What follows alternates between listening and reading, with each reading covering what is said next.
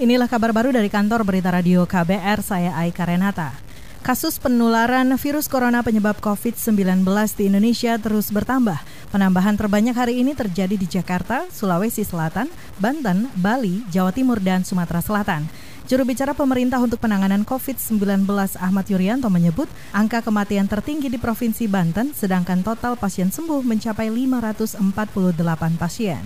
Akumulasi pasien sembuh di DKI sebanyak 202 pasien, di Jawa Timur 86 pasien, Sulawesi Selatan 42 pasien, Bali 32 pasien, Jawa Barat 28 pasien. Dan di provinsi yang lainnya sehingga jumlah totalnya adalah 548 pasien. Juru bicara pemerintah untuk penanganan COVID-19 Ahmad Yuryanto menambahkan secara keseluruhan kasus positif COVID-19 di Indonesia mencapai angka 5.510-an kasus. Saat ini terdapat 169 ribu orang dalam pemantauan dan 11 ribuan pasien dalam pengawasan. Selain itu, saudara pemerintah juga telah memeriksa hampir 40 ribu spesimen. Kita beralih, gugus tugas percepatan penanganan COVID-19 bekerja sama dengan PT Kalbe Farma menyediakan laboratorium pemeriksaan PCR untuk penderita COVID-19.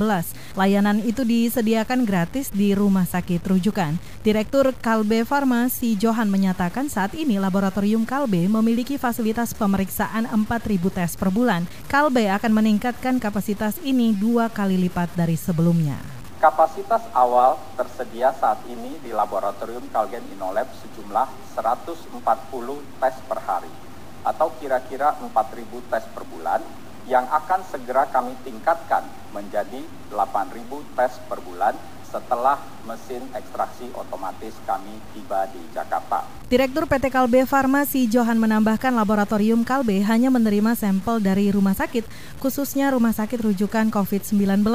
Kalbe memastikan hasil tes PCR akan keluar 24 jam setelah sampel diterima oleh laboratorium. Kita beralih, Saudara. Kementerian Keuangan memberikan relaksasi penundaan pembayaran cukai terkait dampak pandemi COVID-19. Relaksasi terjadi karena tersendatnya logistik barang kena cukai di pasaran. Ketentuan ini tertuang dalam peraturan Menteri Keuangan. Direktur Kepabeanan Internasional dan Antar Lembaga Ditjen Bea Cukai Syarif Hidayat mengatakan, pemesanan pita cukai yang diajukan pengusaha pada 9 April hingga 9 Juli 2020 akan diberi penundaan pembayaran selama tiga bulan. Ditjen Bea Cukai berharap relaksasi ini dapat membantu arus keuangan perusahaan sehingga perusahaan dapat tetap menjalankan usahanya. Satu informasi lain, Saudara, Singapura mencatat lonjakan pasien positif virus corona sebanyak 447 orang dalam sehari. Kementerian Kesehatan Singapura melaporkan angka itu menjadi rekor tertinggi penambahan kasus baru. Mengutip Straits Times, penambahan kasus baru ini membuat total pasien COVID-19 di Singapura mencapai hampir 3.700-an orang. 400-an orang pasien positif baru ini diketahui berasal dari klaster baru, yaitu asrama pekerja migran.